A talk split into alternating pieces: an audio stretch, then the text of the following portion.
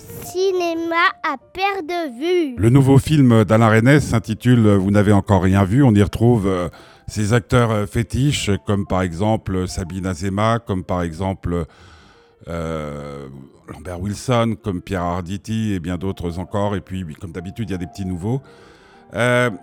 L'histoire est toute simple.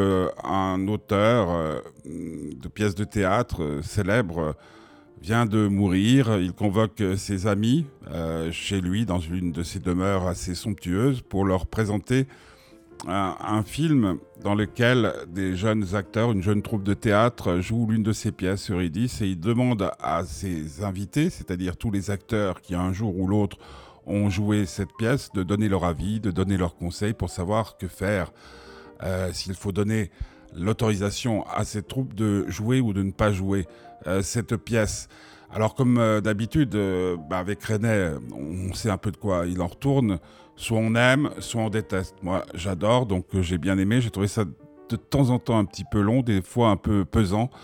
Mais enfin, c'est un superbe, un superbe film, un scénario impressionnant, une histoire qui beaucoup vous faire réfléchir, puisque c'est une histoire éternelle sur la fidélité, sur le poids qu'on apporte euh, aux choses qu'on peut nous dire dans l'amour. Donc pour toutes ces raisons, vous n'avez encore rien vu, est un film que je vous conseille d'aller voir, sauf si vous le savez déjà, vous détestez les films d'Alain René.